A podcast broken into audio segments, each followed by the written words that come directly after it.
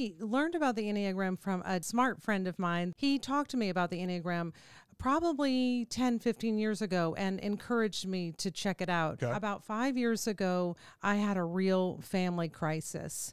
Uh, it's funny how ego type nines, our worst fear is conflict. But I, I had a pretty major conflict in my life that was a tipping point for me. Our mentor and teacher, uh, Dr. Joseph Howell, would call it a critical mass of suffering. And I think I had had just about as much as I could take.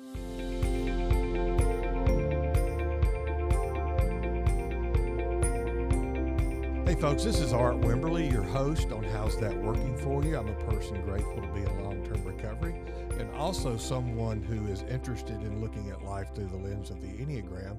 And as usual, we have uh, a guest in our studio this morning, Nanette Mudiam. Nanette, Yes, Good it's so nice to be with you, Art. Yeah. Thanks for having me here. thanks for making the trip in from Anniston, Alabama, I did. where you are. Let me see if I've got this exactly correct. The executive director of St. Michael's Medical Clinic. That is absolutely correct. Okay, Mhm. great. All right. So tell me a little bit, and you would also, for the folks listening out there that are interested in Enneagram, you would identify as ego type nine. I do. Is that correct? That's okay. correct. Mhm. So tell me, give us a little history about when did you first encounter the Enneagram? I learned about the Enneagram from a, a, a smart friend of mine that I really enjoyed because um, he's a type five. And you know, nines and fives, we kind of have a similar energy field. Mhm. And uh, he talked to me about the Enneagram probably 10, 15 years ago and encouraged me to check it out. Uh, and, and, but I never really did. Uh, and then about, I w- I've only been in Enneagram work for about five years now. Okay. About five years ago, I had a real family crisis. Uh, it's funny how ego type nines, our worst fear is conflict, and yet I found myself in the middle of. I find myself in the middle of conflict quite a bit. Kind of hard to avoid them if, It's, if you it's actually hard to live avoid life. life with without conflict, right? Right, So, yeah. but I I had a pretty major conflict in my life that um, was a tipping point for me. Uh, uh, our our mentor uh, and and teacher, uh, Dr. Joseph Howell, would would call it um, a critical mass of suffering, and I I think I had had just about as much as I could take. So I actually taught. Uh, I I actually sought Dr. Howell out um, because he's a, he's a psychologist, and I wanted to sit down and talk to someone about it. Um, besides my family members, because my family members were the source of the conflict. Conflict, yeah, yeah. Um, and so uh, I. Um, I, I talked it out with him, and I'll never forget him saying after our very first session, Nanette, you may be the first person who ha- came in here and told me everyone's side of the story. Because I as an ego type 9 we we Yeah. often do re- we can see things from other people's perspective. And I I knew the tales of my other members family members. And so um I I did uh, make some real progress with Dr. Howell, but one of the days I came into his office for an appointment, and there was a flyer hung up in his waiting room about an uh, a conference on the Enneagram, and I remembered my friend um, who always encouraged me to to um, to learn more about the Enneagram. And I, I just thought, well, mental note, that's that conference is only two weeks away and probably too late, but I should talk to Dr. Howell about that. Well, at the end of that day's session, he said, you know, Nanette, I really don't think you need me. I really think you need the wisdom of the Enneagram. And in fact, I have a conference in two weeks, and would you like to come? And it was just the universe pointing me in the Right. right direction. Yeah. And I did show up um, at St. Mary's in Sewanee, Tennessee. Um, I took my husband along with me, or he went along with me because he was afraid of what I was getting into, and um, and the rest has just kind of been history for me. I, I stayed with the Institute for Conscious Being, um, Dr. Howell's organization, um, and went through all the programs and um, scholars, masters, deepening Yeah. roots, the the path for us. As a matter of fact, in the last uh, scholars uh, and masters and deepening roots offsite intensive, uh, you taught Mm-hmm. the group that I was in because that's actually where I met you and Sai, your husband, about four years ago. Yes. Going through, and I went through the same track, and Mhm. now I'm back in a cohort with you guys, and you got to come teach us a little bit, Yes, which was yes. very yeah. You did a great job, as a matter you. of fact. Thank yeah. you. So okay, so that was about five years ago, uh, and I, like you, have continued to stay with Dr. Howell Mhm. in the institute for not only for the training, but for the relationships that have developed over over those years. Whether Absolutely. yeah, whether in Alabama or Mhm. outside of Alabama. It's about community for me. It's Yeah. it's about a, a, a shared um, group of values and perspectives on the world, and and uh, and of course we talk about much more than the enneagram. Right. Uh, we we talk a lot about consciousness and, and what it means to move in the world, um, hopefully in in the power of our soul rather than the traps of our personality. Yeah, absolutely. So, um, okay, so there's the commonality there, and even that um, the way you phrase that, where he saw, oh, you don't even need me so much as a psychologist. I think the enneagram will open things up at a Yeah. deeper level for you. Yeah.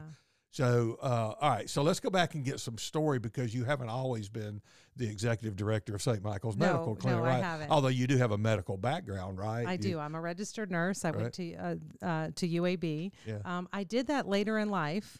Um, I I did that. Uh, I I felt. I don't know. I I I really felt a calling at about 30 years old um, to go to nursing school. And it was shocking to everyone who knew me because I had never had a desire to work in the medical field. Um, I have no one medical in my family. And so when I said I'm going to go back to school and I'm going to become a nurse, everyone was a little bit shocked. But I really, I don't know. I, I, something in me knew a destiny for me that I was not aware of at that time. So I I went to I registered um, and went to UAB. I commuted from Anniston uh, because I because it has a very um, well respected uh, program nationally, and I wanted that. And uh, and and that was an interesting path for me. Although I will say that when I graduated from UAB, I still wasn't exactly sure what I wanted to do with nursing. That was in 2006, and um, and so I worked in a couple of outpatient clinics. One thing I realized is I didn't like hospital work. I really liked relationships, um, ongoing with patients. I liked awake and alert patients. um, I like to work in the community and in Yeah. education. And so I. Um, I, I, as it happens, I went to a graduation at uh, Jacksonville State University, closer to home, and there was one student. I actually went to support another student who was graduating, um, somebody I knew and loved, and um, but another student was graduating in uh, that day with a master's in community health nursing, and I thought, hmm, I I could do that. And the next semester, I was enrolled in that program.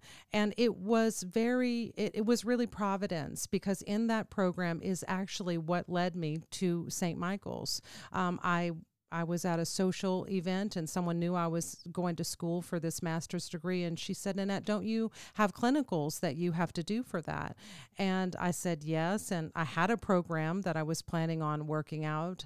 Um, but she convinced me to do otherwise. She said, Can you please come be the director of St. Michael's? They had never had an executive director before.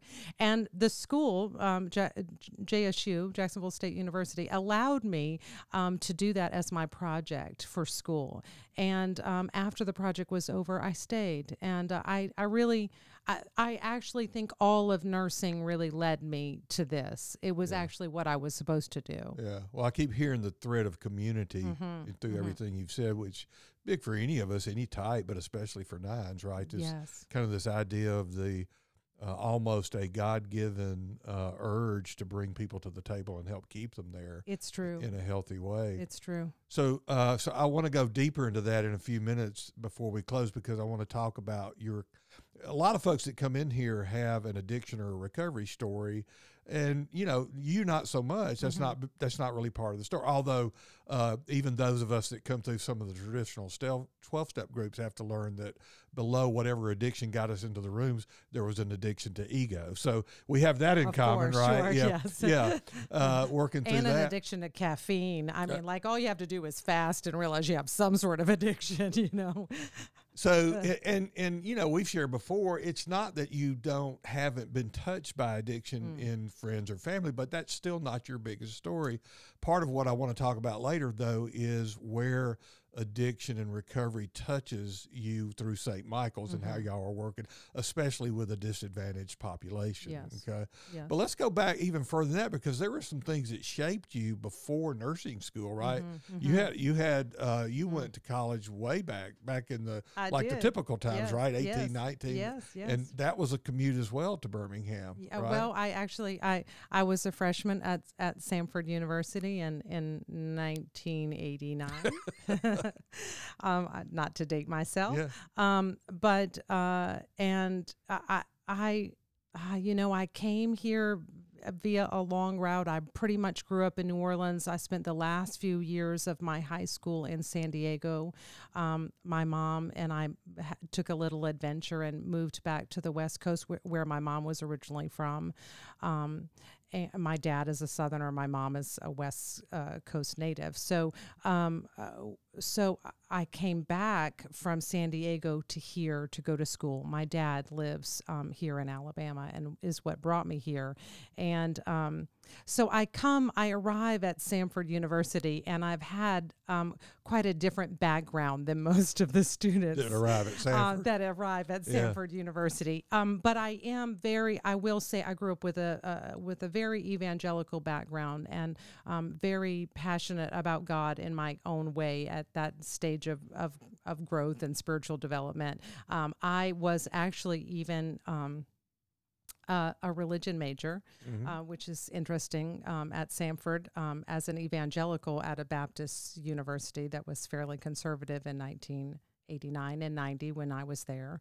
Um, and so, but had a series of really um, disappointing events and, you know, didn't have the maturity to handle it and really just kind of, um, I would say, had a few trigger points and uh, really kind of lost my mind for a little while to tell you the truth and um, and ended up at the end of my uh, freshman year of college I was pregnant and with someone I was really not um, in a in a real relationship Mhm. with um, he nor I were really emotionally or um, spiritually or any other way ready to have a child. Although, you know, um, when you are pregnant, you're the one who it basically falls to. Yeah, So yeah. um, I did, I did figure it out, and I did grow up. Um, and so I was uh, prepared and able to do that on my own, really with the support of a family who, although was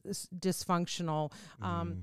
Had the financial means. My dad owned a business um, at, that had done fairly well at that time, and was he was at least able to employ me, and so that really was beneficial to me, obviously, because I had a way to support myself. Yeah, you you had the uh, resources Mm-hmm. in place that kind of ironically to when we fl- when we flash forward later, you're going to be talking about a community that typically doesn't have that right, type of resource, right, right? exactly. So that's kind of a part of your story, Right, the heart for that, right? right. So okay, so for those out there listening, they're hearing your last name of Mudiam, Mhm, right? Yeah. And we're going, you know, that's not particularly an Alabama Southern name. Yeah, no.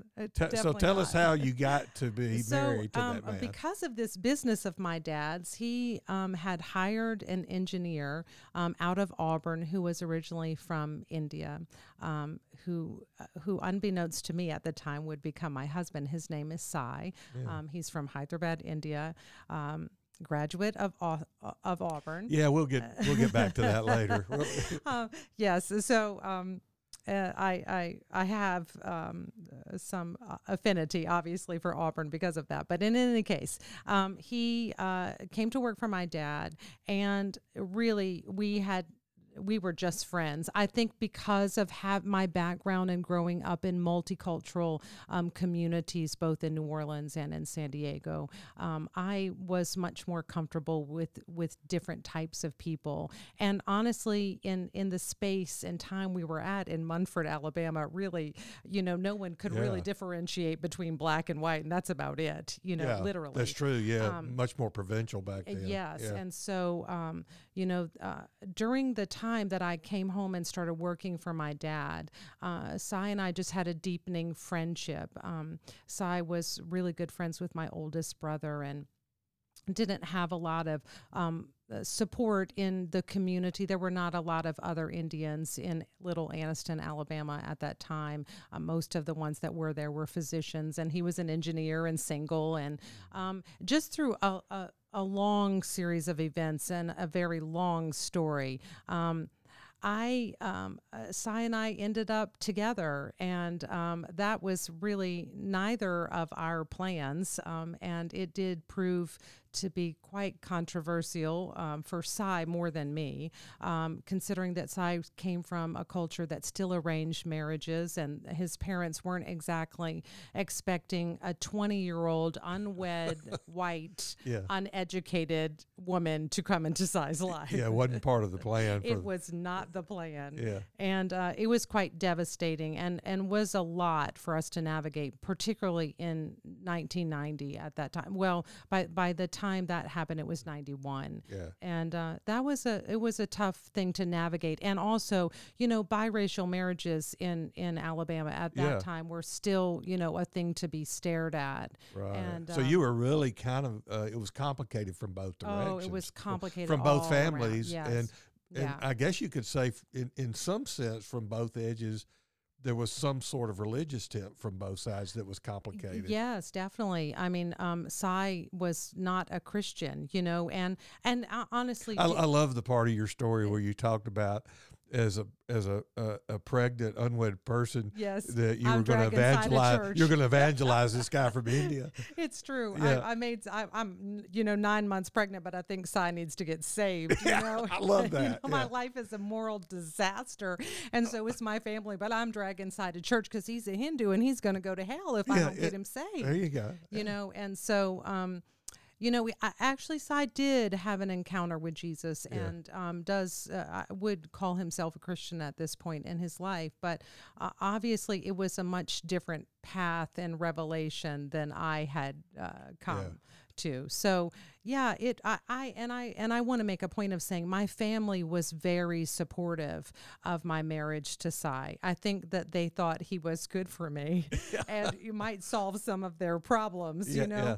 Yeah. Um, and so uh, Sai is obviously a great engineer and very yeah. loved and celebrated in my family. Right, and and Sai identifies as ego type or, or enneagram type six. That's correct. Yes. Which is interesting too. Mm-hmm. Uh, for those of you sitting out there listening, you know, sometimes you'll hear on our podcast, we'll talk about the idea of when folks get together in a relationship, do are they somewhere in the triad together? Uh-huh, and uh-huh. you guys are Definitely. as sixes and 9s uh-huh. And most sixes tend to be pretty stable folks, mm-hmm, right? Mm-hmm. The fact that he was an engineer kind of even lends itself yes. to that thing too. Yes, so yes. you could kind of see where families say, well, this could be a stabilizing mm-hmm, influence, right? Yeah, yeah. And I mean, they're obviously they're very supportive of the group. Yeah. You know, he he's very supportive of my family and its business. Very loyal. And to, very loyal. Right. Very, very loyal. Yeah. Yeah. That loyalty even extended, I think you shared once, to the fact that uh, to honor his parents mm-hmm. and, and their traditions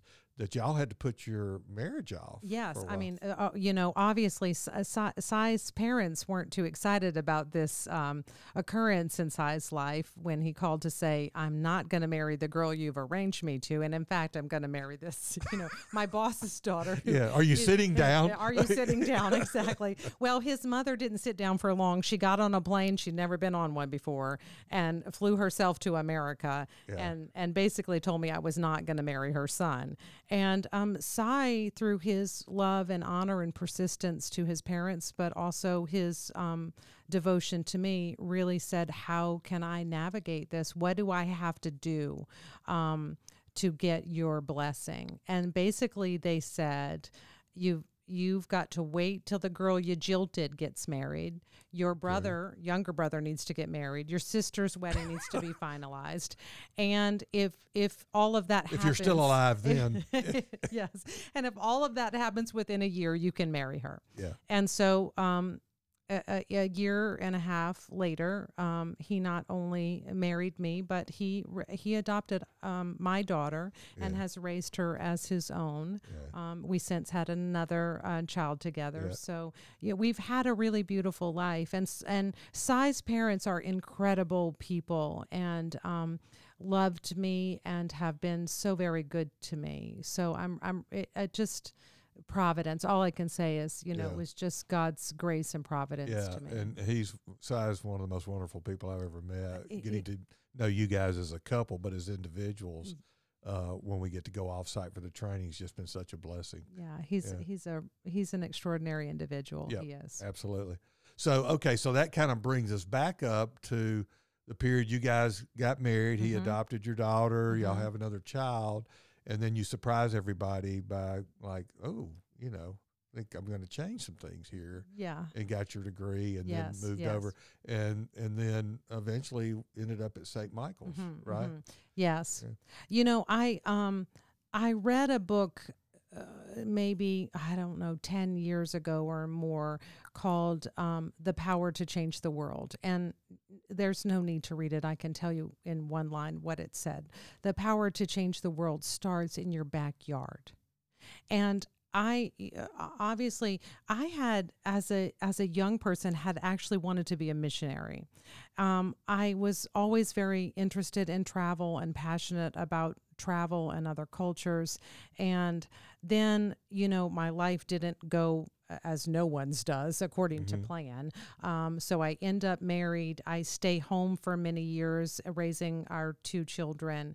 And um, but I'm still really passionate. I'm passionately involved in a in in a large congregation at that time in Anniston, and I really wanted to change the world. You know, with God's love and goodness. And what I realize, uh, you know, we tried we made some attempts both in India and and other places that we worked, but at the end of the day, um, I realized that I don't culturally really understand what it's like to be anybody but somebody with my own experiences as an American for the most part, and hopefully as um, someone who sees herself as a universal citizen, but at the same time recognizes my language uh, my my experience, um, uh, what has brought me to this stage in life, and what I realized is if I'm going to be most impactful, it's probably going to be working in my own backyard, Wow. which happens to be in West Anniston, um, Yeah. in my own community. So tell us a little bit about St. Michael's hmm and uh, how it's expanded over the years and what you guys do Okay. and the communities that you serve. Well, um, uh, the the Church of Saint Michael and All Angels, an Episcopal church that was um, founded in 1888, actually started this clinic in 1988. It had several physicians and several passionate people within their congregation who uh, who had the means and the vision uh, to start a clinic. Uh, it was started by um, several people, but uh, the the the first medical director, his name was um, Dr. Buddy Knupp, and he. Um, I had the privilege of working with him before he actually retired. And so it kind of came full circle for me. Uh, but they started this, and honestly, the clinic has taken on a number of iterations over Mhm. the last um, 30 plus years of its history. Um, they ran with medical students in the beginning and, and, and, and worked in the clinic had different hours and different manifestations over the years. So it, it worked some with the health department in in uh, West Anniston, and and then eventually they got some funding that allowed them to employ a nurse practitioner, which they did uh, for a. A four day clinic week, which was pretty much a full time um, clinic, but it really fell into a certain amount of apathy, mostly because sometimes when you have funding and you don't have to work for it, you don't have to produce numbers and don't Yeah. have to uh, uh, uh, give real account for it, sometimes things just can kind of you know, Mm, go the path. in. Yeah. And so that's kind of what happened. And it was a ministry that had um, at one time been thriving um, in that it had a lot of participation by the congregation. But as the congregation aged and as those who were passionate about it didn't quite have the same stamina, um, to work in the clinic it just it, it just kind of was a church ministry that started had started to fizzle out Yeah. and they really they felt like it was important to separate as a separate nonprofit from the church both for the sake of the church and the clinic um, liability and whatnot and then also they they decided that they needed to either uh, you know like make it really professional like a real nonprofit Yeah. or to close it. Yeah. And so that I came in at the about, about the same time. They diversified the board. They um, the they limited the number uh, uh, of church um, members who were in the board. They reached out more to the community, and it was at that time that I came. So, in addition to your nursing and medical background, Mhm. um, what qualities do you think? And you can kind of look at it through the lens of a nine if you want Mhm, to. mhm. Did you bring to the executive director's role, or what's become apparent over time? Yeah, well, I, I, I really I felt wholly unprepared to be an executive director. Well, I, I was going to say it's not exactly like you normally equate type nine with director, Yeah, right? yeah, but yeah. but there are some qualities that Yes, can come into play. Well, we we are good at bringing people together. Right. I'm, I am good at seeing what other people do better than me and empowering them to do that. And um, I did have a lot of um, exposure to ministry because I had served in, actively in a large congregation for 20 years as a leader and as a teacher. Uh, so I'm I'm was comfortable with communicating with large groups of people and with um, moving those people towards um, uh, towards effective. Um, leadership and um, uh, getting projects going. I had done that as a volunteer, and I, I really do love and care about people, and I think people have a right to health care. And uh, it was all, I brought a, a, a lot of experience that did, in fact, help me. So some of my connections with my church helped me um, in, in, in organizing volunteers uh, and that was good. Of course, the Church of St. Michael's was a, a big support to me. And I, I reached, I connected with the right people. I joined the National Association of Free and Charitable Clinics right off. And that was a lot of wisdom. I spoke with other people who worked in clinics across the state. And I just started learning what I didn't know, which was a lot. You know, I, I realized that there were a lot of missing pieces because it had been run like a ministry rather than a nonprofit. And and nonprofits obviously are something different. So i learned my schooling obviously uh, um I had written a lot and done a lot of work as a student, and that really helped prepare me to be a grant writer. Uh, and Yeah. and my communication skills helped me with that. And so uh, I I started grant writing, and some people helped me and mentored me Yeah. a bit in that. And all of that just led to to where I am now, which is um, kind of comfortable in the role, to be honest. Yeah, and uh, again, I'm hearing a theme of collaboration, Mhm. community, bringing people together. Yes. Um, okay, I know some things, but there's people that probably know more about certain things. Yes. How do I get them on board and Mhm. volunteerism? And that's fantastic. What's um, what's the uh, if you had to say, here's the community we tend to serve the most? How would Mhm. you describe that community? Um, it's a very diverse community. Um, it is, uh, I- do serve quite a number of people. Uh, as I think I've told you, uh, we serve a large population who are in rehabs. Um, so uh, quite a, quite a number of people who are struggling with addiction. Um, we serve other vulnerable populations. But we we we say that we serve. Um, all of the uninsured and low income in, uh, residents of Calhoun County. Okay. And so that does include some undocumented residents um, because they are living in our community. Right. And much of my staff is bilingual. Um, I myself am not. But uh, so we serve quite a number of them. And then just other individuals in our community that are struggling who find themselves who are low income and uninsured. And some of that is uh, people who are the working poor. Mm-hmm. Uh, they may have a job where they don't have benefits through Right. their employment, um, or they may be homeless. We serve a, a, a lot of people with mental health issues, obviously, who who have who have a real struggle not only with managing their life but in their employment and Yeah. income, and and need access to healthcare services. Yeah. So okay, um, as you said, a pretty diverse clientele that's Mm-hmm. Yeah. coming in, but it's almost like you guys are at the nexus almost of what's going on in the culture as a whole Yes. in this country in terms of uh, where people that maybe before never had a need all of a sudden have a need. Mhm. But also, you have uh, folks that uh, are undocumented Mhm. that are living in our community and providing and actually probably working, right? Yes. Oh, providing oh, some of type course, of- That's why they're here. Right, exactly. Uh-huh. Uh, but are kind of shut out from some of the Yes, things that yes, citizens can yes. get to. yes. Um, so, it does that present a problem in terms of either funding or in terms of pushback by community or any? yeah, anyth- the, well, well, you you actually hit on a, a very complicated issue because, you know, we we live in a very conservative, if I might be Yeah. so bold as to say, Yeah. red Republican state where you know there's a lot there's a lot of touch point issues in our culture that tend to be so divisive,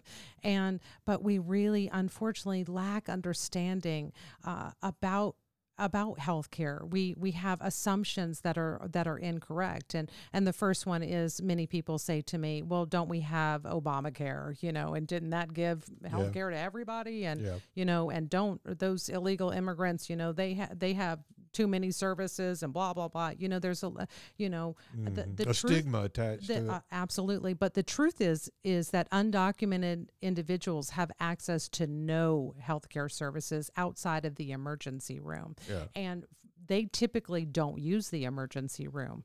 Um, they really don't, not in large numbers, because um, they are going to pay their bill, and they they are worried about those bills. So they they and they're worried about being turned in, or they have their own fears that Right. really keep them so often under the radar, and so they, they don't really access healthcare services, and yet they need them. Um, I, I'm always and and and I, I'm I don't want to offend anyone, but I'm always amazed at the people who don't want illegals here, if you want to call it like that. Yeah. Um, but they sure do want somebody to cut their yard, you know. And I'm just, you know, we, uh, in my personal opinion, we need, um, we need some sort of work visa. They do. We know that probably 14 to 20 million of them live here in the country, and they do help our economy to run. But that's a whole nother issue. Yeah. Um, but I'm just saying that they don't access services. If their children are born here, obviously they use the school system, and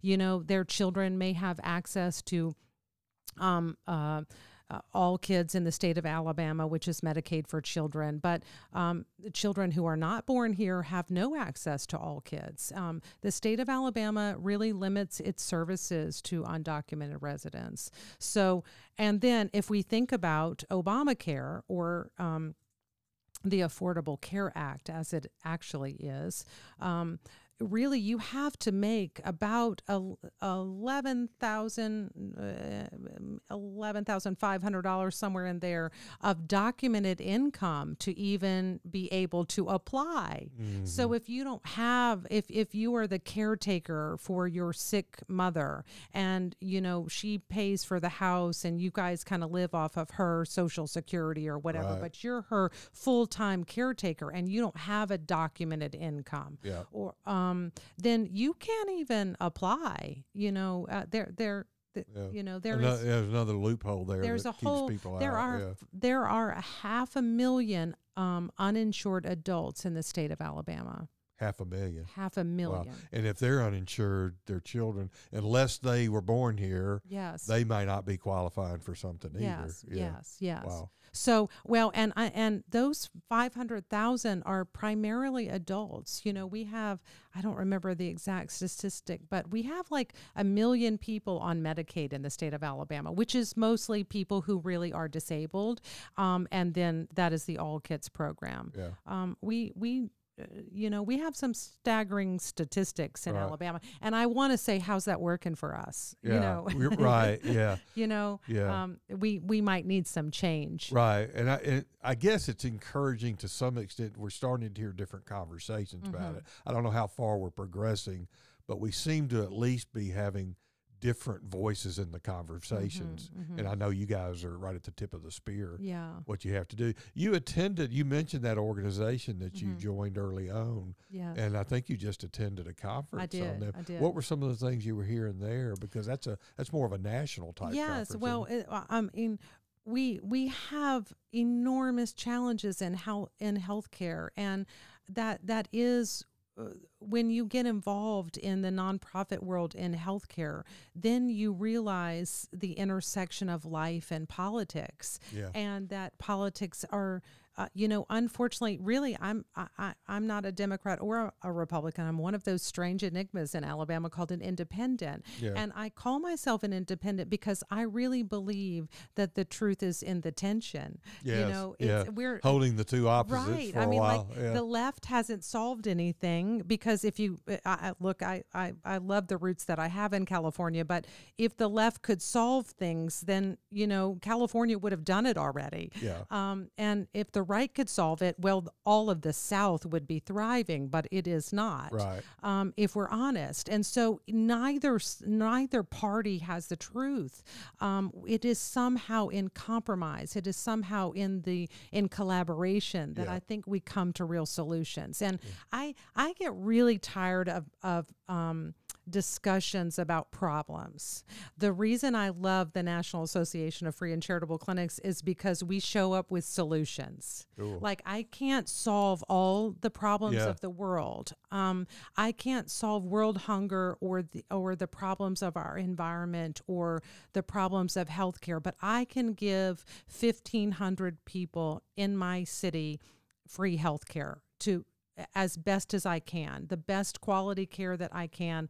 I can give it to them for free um, because of the grants that we find, but it's still very economical care. yeah. Um, we're so you know i can i can make the changes that i can make i can do what i can do and i feel like if we would all look for what we could do literally to make the world a better place In our we'd solve backyard. in our own backyard we'd Yeah. solve a lot of our problems but Yeah. instead we we sit in the stands and we say well that's not right you know we judge the Well, as you game. said, too many arguments over problems rather than Yes, yes. focusing on where solutions. and and a, and a left and a right you know Yeah. if if Right. you know the polarization is just the polarization worse. you know i'm against abortion i'm for abortion i'm Yeah. you know i'm against immigration i'm i'm for immigration you know it's Right. it's uh, the it's it's for me and maybe this is the the type 9 i can just see that neither side is is it, there's a lot of gray in Yeah. in real solutions Yeah. um it's just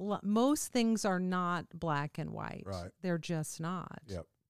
Um, one of that subset of population you guys deal with, you mentioned earlier, was folks that may have been coming out of a rehabilitation clinic Mhm. or in a rehabilitation environment. yes And so we're talking about folks that have or are currently struggling with substance use disorder at some level, Mhm, right? mhm.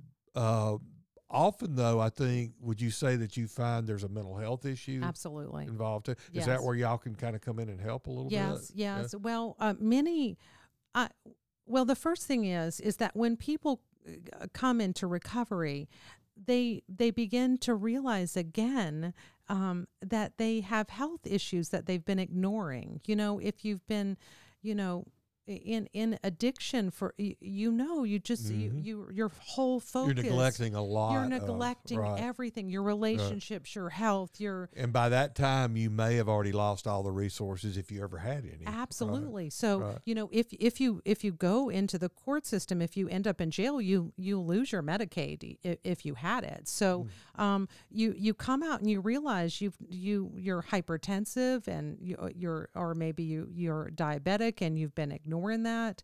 Um, and and maybe you have other health issues. Maybe you have Hep C. Maybe if we're honest, you have a venereal disease that you've been Mm-hmm. ignoring, and we need to address that. And so we believe that um, that people have a right to health care, and that in seeking recovery, that they should begin to work on their health. So we we're very receptive to them without judgment to begin that process of taking care of their physical health. But it does involve their emotional health, and obviously, quite a number of them are bipolar. Uh, uh, they they have depression. They they have these. They they have Mm-hmm. The these same things that afflict all of us. Yeah, Absolutely, right. and and and maybe they've been managing it with their addiction with alcohol or Yeah, drugs in right. some way, um, and and we try we try to address that, and so we. Um, we work with them in, in a whole, hopefully holistic manner to treat them spiritually, emotionally, and physically at the clinic. So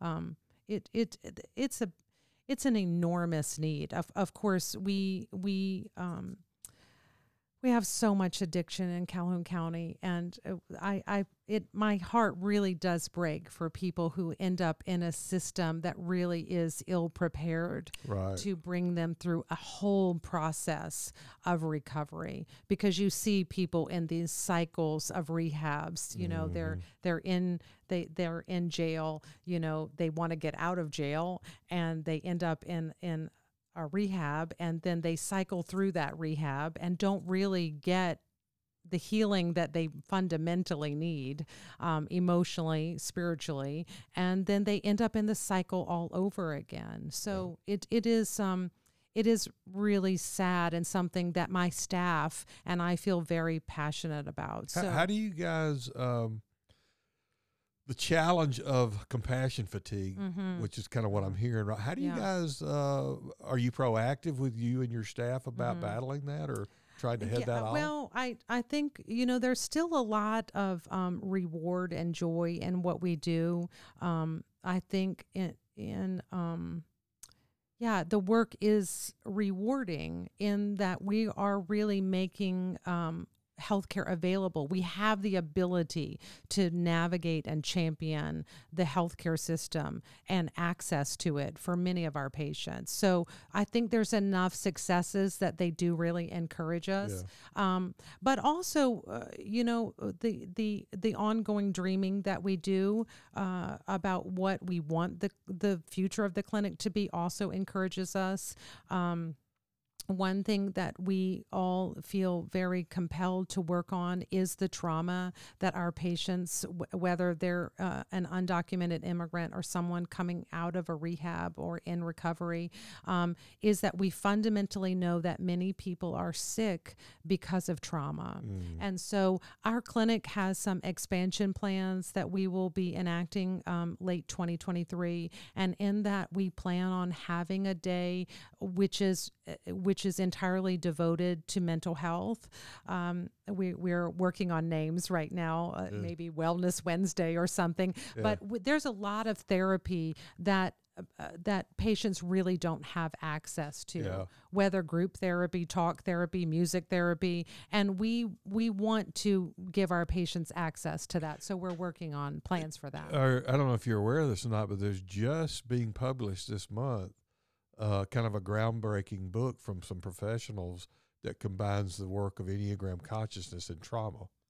no i didn't know I'll that send you the Okay, link. You, okay you guys may want to look at that. absolutely There are two professionals in the field that have gotten together. Uh, one is a therapist, the other actually, I think, is an MD, and they have written a book from their own experience over decades with not only with clients but their Mhm. own consciousness work with Enneagram, and they're moving that together to start the conversation about trauma and how to use Enneagram with that. Yes, well, I you know, in my own obviously I I I I know what all the ego types of my staff are. Yeah. Um and you know, we have discussions about about this and obviously I would like to teach the Enneagram may, maybe in some format to some of our patients because I realize with my with with with the benefits of my life of my my family's business my husband's education my own education what i have had access to that unfortunately so many of my patients have not Yeah. and so i i recognize i've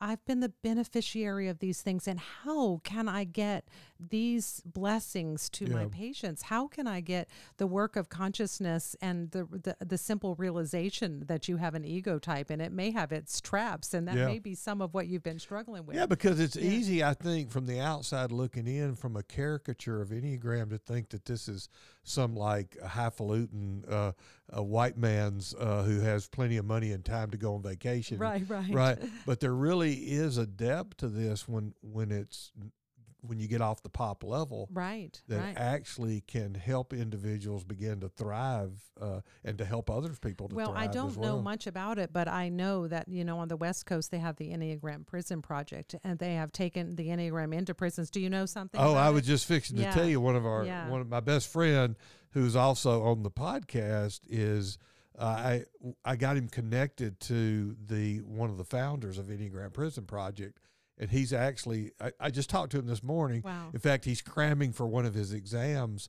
Uh, he's in the third phase of the training because prior to the pandemic, he he was ministering to people in prison here Okay. in Donaldson, one of the Wow. worst Okay. and uh, to do 12 step group and then he went through one of the enneagram and 12 step groups we did here in birmingham a few years ago and got inspired by that and uh, so he is he's currently finishing up uh, hoping that he'll be the first enneagram epp person Uh-huh. enneagram prison project in alabama Oh, that's fantastic. uh, although although his first experience with a prison may actually come outside of Alabama where it's already approved. It's harder, okay. so Mhm. they're not sure they're going when they could get it approved here, right? Mhm, So mhm. yeah, I, I was actually going to bring that up when you Yeah. said that. yeah. It's it's starting to the enneagram is starting to pop up, and of course EPP's been going for quite a while now. right, They, right. They before they, uh, they they're incorporated, I think it was ten years ago, but they were doing it before that. Mhm. Uh, but I, I have another friend uh, that I met in recovery who just came back from a convention of uh, uh, recovering folks that are faith based. In uh, they held it in Dallas. There was three thousand people, and one of the speakers starts talking about why now you know if you're in recovery and you're a seven, you this step right here may be really hard for you Wow. because you're going to have to go through some pain. Uh-huh, And, more, uh-huh. and he's like, wait, what? So it's beginning to filter up and into a number of domains Mhm. in the world prison work, recovery work, Yes, right? yes, yes. And you and I have been involved in it, but it's really Yes. easy for people from the outside to think this is a luxury that's not really helping anybody. But I do think its time has come that it is going to take many people deeper into whatever work they're doing. yeah, I and- and- absolutely agree yeah, with that. That's yeah. so cool. It, it- well, I I think there there is power in truth. Yeah. I mean, it is it is real truth that sets us free. It does. So, Well, and you know. you know, uh, the the message I think that I understand at this stage in my life that Jesus spoke often was about do justice, love Mhm, mercy, and walk humbly. Right? He mhm, seemed mhm. more more keyed in on that than anything else. yes. And we tend to get kind of sidelined by the by the secondary issues sometimes, Yes. Yes. and it gets in the way. Yes. Uh, but con- raising levels of consciousness is not just some new age hokum. It is the way we connect to the spirit yes. in a way that does help enable us to, as you said, to change the world in our own backyard. Yes. Yes. But you did get away from your backyard, right? I- you you have a connection with uh, a deep connection personally Mm. with some folks in the Ukraine. Yes, right. that's that's one of the places I've done some work over the years. Yeah, Yeah. and uh, d- yes, currently, um, th- I, I would say I have a little piece of my heart in in Ukraine because I, I you know just as it happens when you when you travel and and go to place uh, places you there are just certain people that you really feel a connection to. So I have a dear friend um, and and somebody I've mentored over the last decade um, who lives um, in Ukraine. So and she works in um, in relief work and uh, obviously is um, do is very busy right now.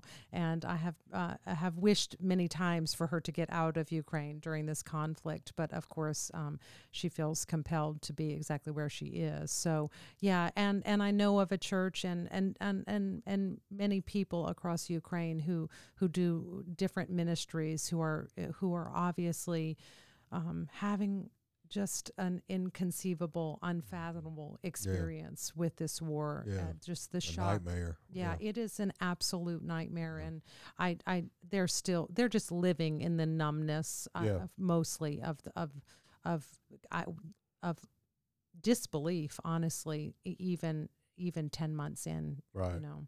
Well, f- uh, before we close, was I want to talk a little bit more about St. Michael's and how people could help or connect or get Okay. on board.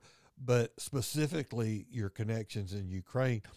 Is there a particular group working there that you could say? Because I know sometimes people want to give, Yeah, and they're like, yeah, "I'm just not sure if it's getting to the right place." yeah. Is there something that you're aware of that you go, you know, I know what those folks are doing? Yeah, and I, I should have a website and um, be able to tell you something. I can. I uh, there's a there's a guy in um, Gadsden, Alabama, who runs a ministry called Mercy's Hope, um, and I you pro it, you probably could g- Google that. I don't Mercy's know Hope, i- if yeah. it's mercyshope.org or he has a website, and they are giving to the specific group of people that I know and supporting. His he adopted um, uh, a daughter out of Zhovti Vody, um, Ukraine, and uh, he, he obviously feels quite a bit Yeah. of connection and compassion, um, and has long had a ministry and done work with them. That is who I originally went with, and how I met the connection. So Yeah. um, they should be able to give through his organization, and they they do on the ground relief work. They really do, and um,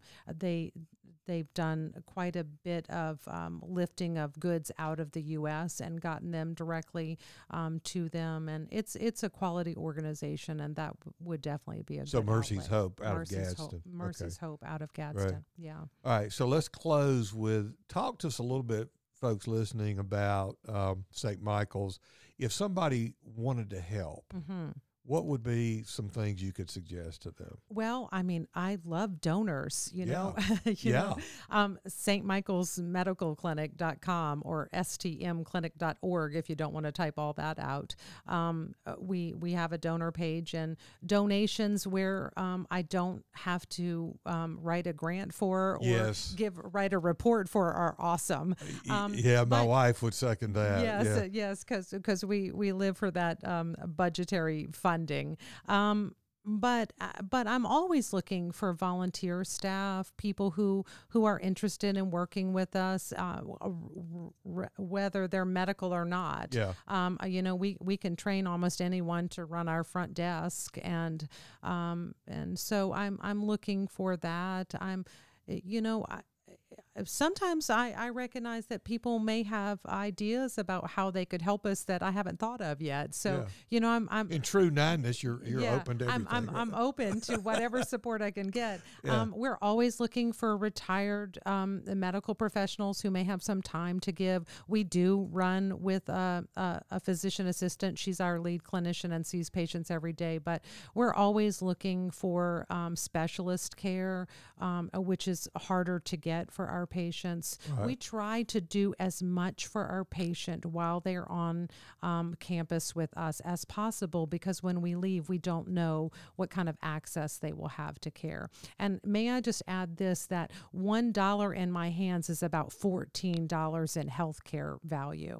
Really? So I, I take any dollar and multiply it. wow. So um, we do an impressive amount because we don't have the red tape of insurance and Yeah. you know all of billing and and whatnot. We really we really take money and we make it immediately impactful to patients. So we we currently run a three day clinic. It's wednesday through friday wednesday thursday friday 8 a.m to 4 p.m uh, you if if you want to see me you do have to be a resident of calhoun county and bring proof of income and residency to me in order to qualify to be seen by me. But once um, you're qualified, um, we will see you for free and help you navigate the healthcare system, even if it is beyond our scope of practice. Fantastic. So we plan in 2023 to expand to a five day operation. And as I mentioned, hopefully, um, to to expand a fifth day of mental health services. And so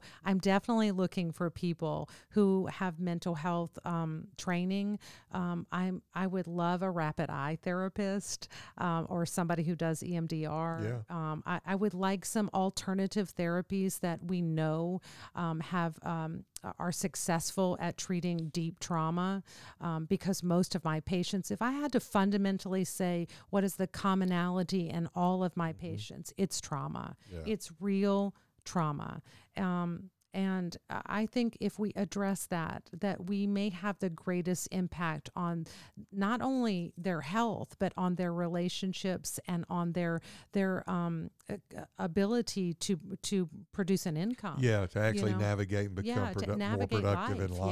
Yeah, yeah, Because if you're if you're just broken fundamentally, emotionally, Yeah. relationally, physically, I, I mean, uh, I I just have so much pity for you because there seems to be no hope for Yeah. someone's life without without. And and if you're that. not lucky enough, as you and I tend to be, where the resources just happen to be around us, right? Yeah, Then uh, it's so easy to fall through.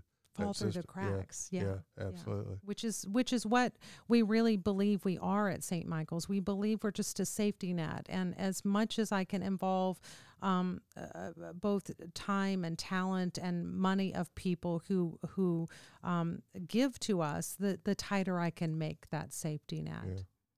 Well, Annette, it's been wonderful having you up here. Thank you. uh, love the work that you're doing at St. Michael's, and you. I'm hoping folks out there, somebody is listening. I hope that can either connect themselves to you guys or find the right person to connect for all those needs that you're talking about. And uh, look forward to uh, let's see, next intensive would be January, Yes, right? yes, we'll we'll get to be off site together. Yes, it's and then there are other things in the works for the new year, and I'll get you the link to that trauma enneagram. that that would be too. terrific and and uh, and I would also encourage people who if they want to know more about the enneagram and a, a deeper study you know please lo- look at the icb.org um, that's t-h-e-i-c-b.org that's our institute that we study with and we we welcome people to join us Yep. Uh, we, I'm trying to. Well, we're trying to encourage Ronnie here to go too. Well, so encourage With- slash badger slash Shane. you know Yeah. What, right. Yeah. Yeah. Well, again, thanks for being no, up I here. appreciate you Yeah. allowing me to speak ab- about things that I'm obviously passionate about, Yeah. and so thanks for having me here. Yeah. Well, folks, uh, please join us next time uh, when we have another intriguing guest on How's That Working for You.